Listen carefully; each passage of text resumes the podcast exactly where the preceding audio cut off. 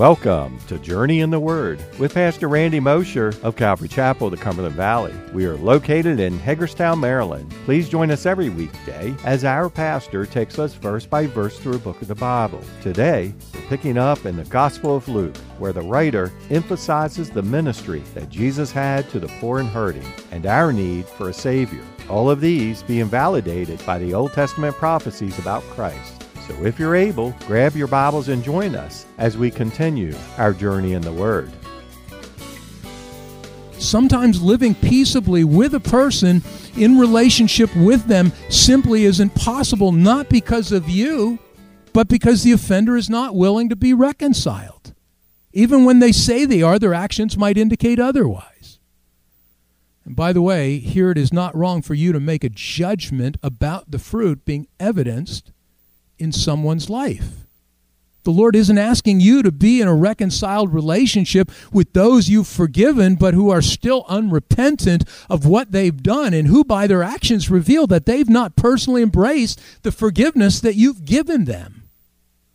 God doesn't do that with us.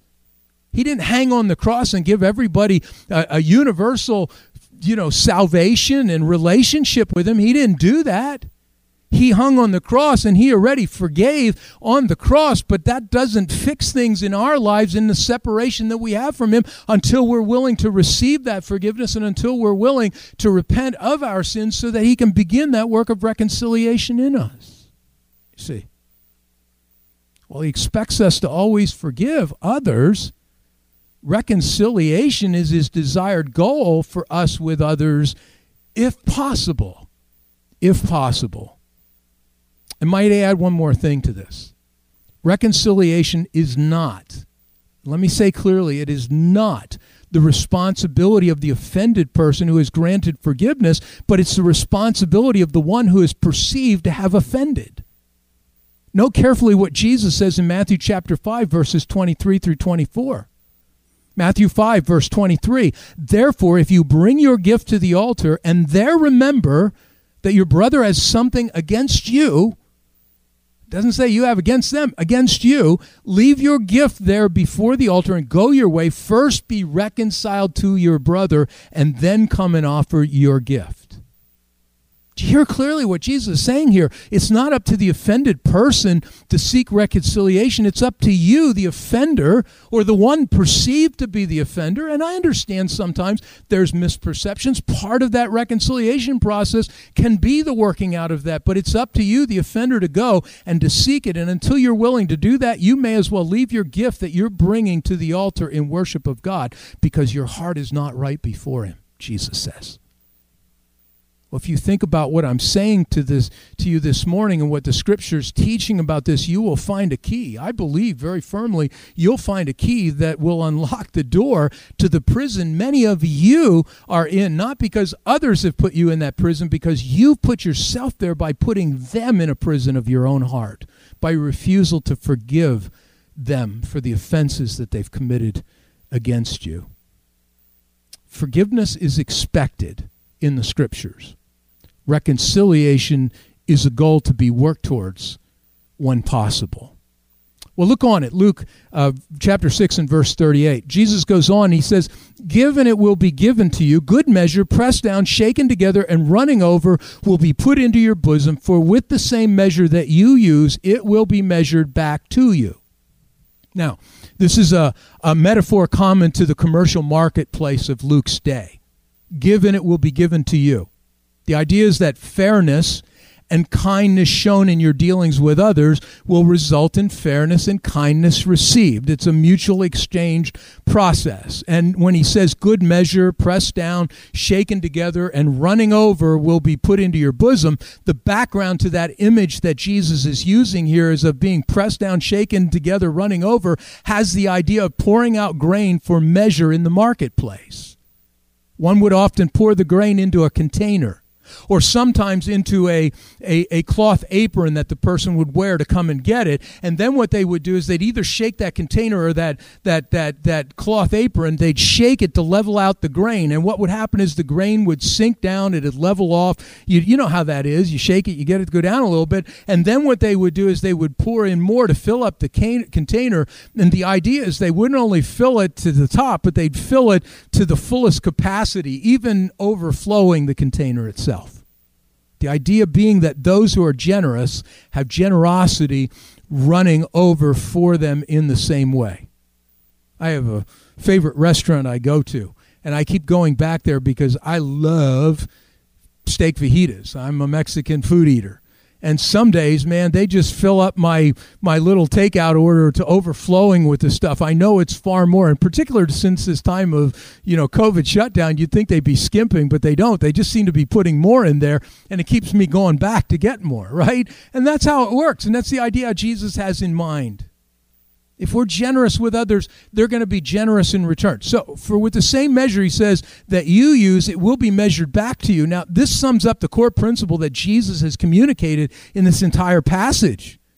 God will measure back to us according to the same measure we give for, to others, whether it be forgiveness or whether it be judgment or whether it be condemnation or whether it be love. What we dish out, God will dish back to us in kind. Now, none of this is meant to destroy the biblical truth of justification by faith. Please understand that. It doesn't mean that if you wrongly judge someone or condemn them, that God will judge or condemn you in the sense of taking away your salvation. But in practical ways in our lives, we can find ourselves suffering under a form of judgment and condemnation that impacts our walk and relationship with Him, just as we've talked about when we started the teaching here this morning. It's the same principle that Peter brings out in regard to husbands mistreating their wives and the impact that that has on their own relationship with the Lord. Right? He tells us in 1 Peter chapter 3 and verse 7, husbands likewise dwell with them with understanding, giving honor to the wife as to the weak vessel, and as being heirs together of the grace of life, that your prayers may not be hindered. Wrong treatment of others, in this case a spouse, can hinder things spiritually in our lives. And that's Jesus' point. That's Jesus' point. His whole intent here isn't to pose a standard by which we maintain salvation, but he's emphasizing the appropriate attitude and lifestyle that we're to live as believers, freely forgiving, freely loving, freely letting go of offense, choosing not to wrongly judge or condemn so that we who have been freely forgiven, freely released from judgment and condemnation, can fully enjoy that forgiveness and that freedom in an unhindered way in our own lives and relationship with the Lord. If you want to enjoy the abundance of all that God has, has for you in your relationship with Him, enjoying in the fullest measure possible all that He has done for you and given to you, then this is the key. Then this is the key. So often in Christianity, we hear the expression, you can't outgive God. And most times we hear it in the context of material giving. But the greater application is right here. As Jesus is asking you and me to be willing to release people from the debts we hold them in in our own hearts. Debts that we store up and which manifest in unforgiveness and judgment and condemnation and bitterness but instead of storing these things up, if we'd simply give instead, give, give what's not deserved. Give what's not deserved. Give better things to people than they're given to us. Giving love beyond what's expected or required, or even what might, to the world's point of view or to ours, be reasonable. What we will find is that we, as we do that, is that we cannot outgive God in these things. He'll pour back into our lives a measure of these things to the point of overflowing because of our willingness to do this for others. Given it will be given to you. Good measure, pressed down, shaken together, and running over will be put into your bosom by God Himself. Sadly, too many Christians don't understand this, and as a result, they're depriving themselves of an abundance from God through their unwillingness to give these things to others.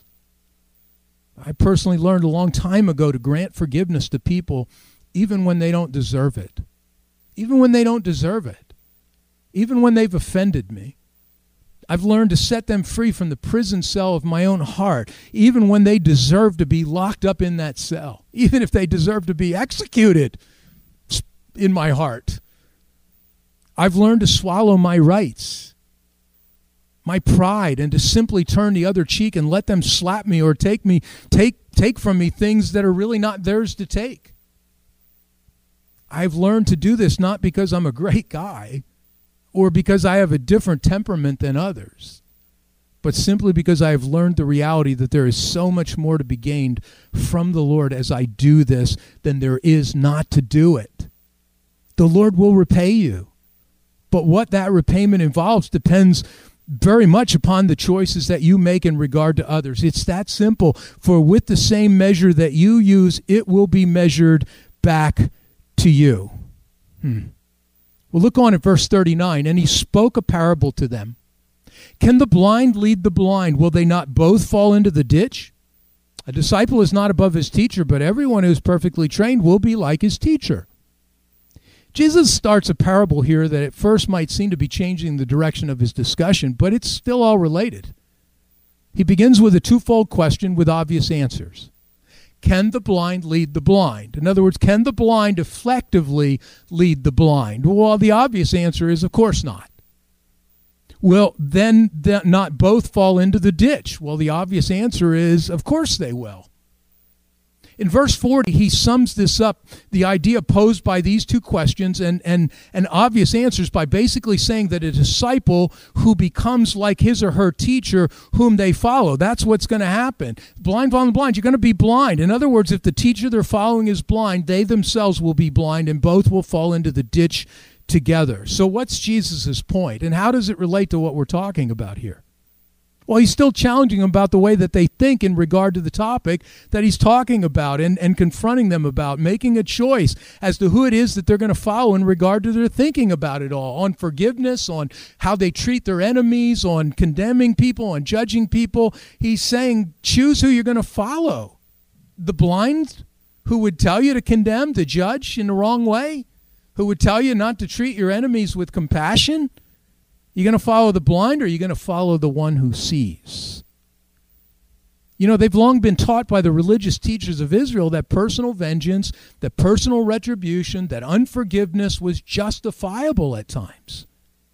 And these spiritual teachers who have who they followed had twisted and distorted God's word to make it say things that God never said, but which fit their own blind ideas about things.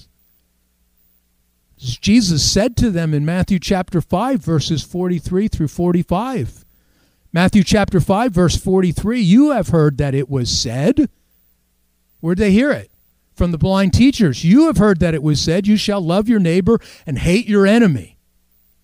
But I say to you, ah, the one who sees, but I say to you, love your enemies, bless those who curse you, do good to those who hate you, and pray for those who spitefully use you and persecute you, that you may be sons of your Father in heaven. For he makes his sun rise on the evil and on the good, and sends rain on the just and on the unjust. See, Jesus is saying that the spiritual teachers that they've been following were nothing more than spiritually blind guides, people who were leading others into the blindness with them and into the pit. This is the characterization that Jesus will clearly give to the Pharisees and to Sadducees and to the scribes and to others like him of his day. Matthew 23 and verse 16. Matthew 23 and verse 16 Woe to you, blind guides! Who say, say whoever swears by the temple it is nothing, but whoever swears by the gold of the temple he is obliged to perform it. We're not going to talk about all that. Just the point here blind guides. He makes no bones. These are the blind ones. In Matthew chapter 23, verses 23 and 24, he reiterates this. Matthew 23, uh, verse 23 Woe to you, scribes and Pharisees, hypocrites! For you pay tithe of mint and anise and cumin, and have neglected the weightier matters of the law, justice and mercy and faith. These you ought to have done without leaving the others undone. Blind guides who strain out a net and swallow a camel. These were the men who were the spiritual teachers who people looked up to for spiritual guidance and authority for their lives and whom they were following. And as a result, they were ending up as blind as they were. As Paul will later characterize the unbelieving Jews at large who refused to see. Romans chapter 2, verse, beginning in verse 17 through verse 24. Romans chapter 2, verse 17. Indeed, you are called the Jew and rest on the law and make your boast in God and know his will and approve the things that are excellent, being instructed out of the law, and are confident, now listen, and are confident that you yourself are a guide to the blind, a light to those who are in darkness, an instructor of the foolish, a teacher of babes, having a form of knowledge and truth in the law. You therefore teach another, do you not teach yourself? You preach that a man should not steal, do you steal? You who say, do not commit adultery, do you commit adultery? You who abhor idols, do you rob temples? You who make your boast in the law, do you dishonor God through breaking the law? For the name of God is blasphemed among the Gentiles because of you, as it is written. Paul is simply reflecting the truth that Jesus is making here in this statement the truth of where following the spiritually blind leads to greater blindness for everyone until they all fall into the ditch together. And now, Jesus. Here he is, Jesus, the one who, who clear, sees so clearly, is laying a choice before them, and he's laying it before us today. And he's saying, choose to, choose to follow the blind because that's what you've always been taught or choose to think for yourself and to follow the truth of God rather than the teachings of men, which are nothing more than a counterfeit of God's truth. These blind guides say, Love your neighbor, but hate your enemy. Follow them in that line of thinking if you want, but you'll be following the blind right into the abyss of wrong spiritual thinking and understanding that will lead you into deeper and darker spiritual thinking because God never said that anywhere in His Word. But I say to you who hear, love your enemies, do good to those who hate you, bless those who curse you, pray for those who spitefully use you. To him who strikes you on one cheek, offer the other also. And from him who takes away your cloak, do not withhold your tunic either. Give to everyone who asks of you, and from him who takes away your goods, do not ask them back. And just as you want men to do to you, you also do to them likewise. But I say to you, Judge not, and you shall not be judged. Condemn not, and you shall not be condemned. Forgive, and you will be forgiven. Give, and it will be given to you. Good measure, pressed down, shaken together, and running over will be put into your bosom. For with the same measure they you use, it will be measured back to you. Jesus saying, so make your choice as to whose word and guidance you're going to follow. If you want to follow the blind, be at it but you'll be the blind following the blind. Or follow the one who sees so clearly, even though what he's asking you to do is foreign to your thinking, foreign to the way you've been taught, foreign to what others say you should do, foreign to what society thinks. Follow the blind or follow the one who sees clearly. That's the choice. Folks, this is such a good word for us today. It really is. Not just on this issue, yet especially on this issue, but on lots of spiritual issues. So many voices telling you what God thinks, what God wants, what God expects, which have little or no foundation to anything that God has ever said in His Word. Oh, like the religious teachers of Jesus' day, they quote scriptures at you, justifying their teaching through the use of scripture, but it's taken out of context. It's cherry picked to make a point, their point, not God's point. Scripture is nothing more than a tool that they use to promote their own ideas and self developed, fleshy, blind teachings rather than simply being the tools that God uses to convey what He has actually said in His Word. And sadly, what I'm finding even today and, is that more and more of the best teachers that we listen to are now doing this. But Jesus is saying to you, who will you choose to follow? Do you even recognize the blind from those who see? Are, are you so blinded by your own spiritual ideas or your biblical ignorance that you no longer have an ability or, or even a desire to see clearly? Folks, the choice is ours. It's blindness or clarity. It's not even so much about the blindness of the people who lead us as much as it is about our own blindness that Jesus is getting at here. You know, I chose a long time ago that I wanted to see clearly. I want to know what God says, not what men say. It's why I've given myself over to the form of teacher that I'm presently doing here. What you're watching this morning, this line by line, verse by verse through the scriptures, simply looking at what the scriptures are saying. Teaching which requires looking at the passage in its full context and, and pushes away from topical teaching alone, which can twist and distort what's being said. It's why I decided a long time ago not to accept or, or to simply regurgitate the positions of other teachers or pastors that I even respect. It's, it's not wrong to use those things at times, but, but it has to begin with questioning. It has to begin with questioning everything and to search it out as best I can for myself. I value the Bereans who, as Acts chapter 17 and verse 11 tells us, were more fair minded than those in Thessalonica in that they received the word with all readiness and searched the scriptures daily to find out whether these things were so. If you don't know who the Bereans were, go back and read chapter 17. But Paul shows up there. He preaches to them. They give him more attention than the Thessalonians, who drove him out of town over his teaching. These guys, it says they received him with all readiness. In other words, they were gracious in receiving what he had to say. But you know what they then did? They went back and they confirmed it. They looked in the scriptures for themselves. They questioned it. Is this true? It's, it's not that we must doubt everything that we've been taught but it's that we should never stop evaluating what we're hearing or, or being taught against the scriptures themselves, which we diligently search out for ourselves. Far too much stuff we believe is based upon something that someone has told us rather than a conviction that we hold because we've searched it out for ourselves. Things that we've personally concluded to be what God has actually said and not what we've heard that He has said from others. Folks, Jesus is still speaking to us. He's still speaking to you.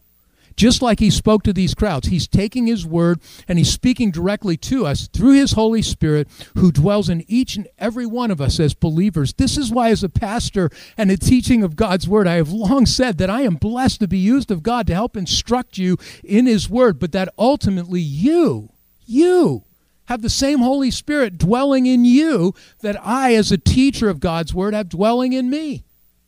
And there isn't a week that goes by that you should not be coming in here dependent upon the Holy Spirit as your teacher, rather than coming and being dependent upon me. There shouldn't be a message that's preached that you then don't listen to the voice of the Holy Spirit confirming or refuting what it is that I've said to you. There should not be a teaching that I give that you should not go and with, with fair mindedness, like the Bereans, investigate against the scriptures yourself to see if it is so. This is what will ultimately keep you from being blind. And this is what we need more of in Christianity today, especially today. I hope you guys know that it is okay for you to disagree with a pastor or a teacher. It is okay for you to do that. Disagreement means that we're searching things out and wrestling through things for ourselves in order to prevent falling into a ditch together.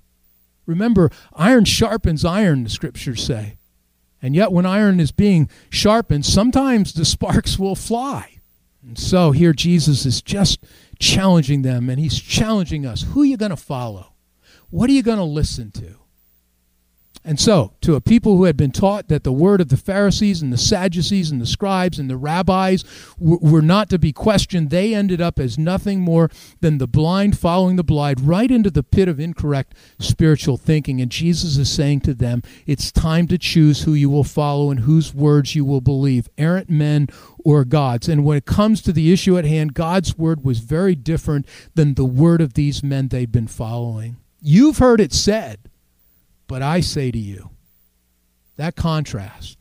You've heard it said, but I say to you. Personally, I'm more interested in hearing and responding to what Jesus, the living Son of God, the living God in the flesh, God Himself, the one who wrote this book, has to say to me on this and every topic.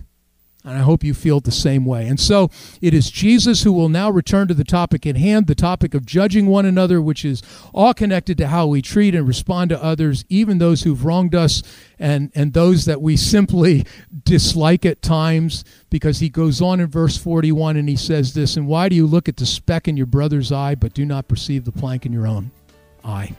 Or how can you say to your brother, Brother, let me remove the speck that is in your eye, when you yourself do not see the plank that is in your own eye? Hypocrites, first remove the plank from your own eye, and then you will see clearly to remove the speck that is in your brother's eye. And I'll tell you what, this is going to take us a little bit to get through this, and so I'm going to break right here today. I hate to do that, but we'll come back to this next week and finish this up and move on in our teaching and our study of this passage.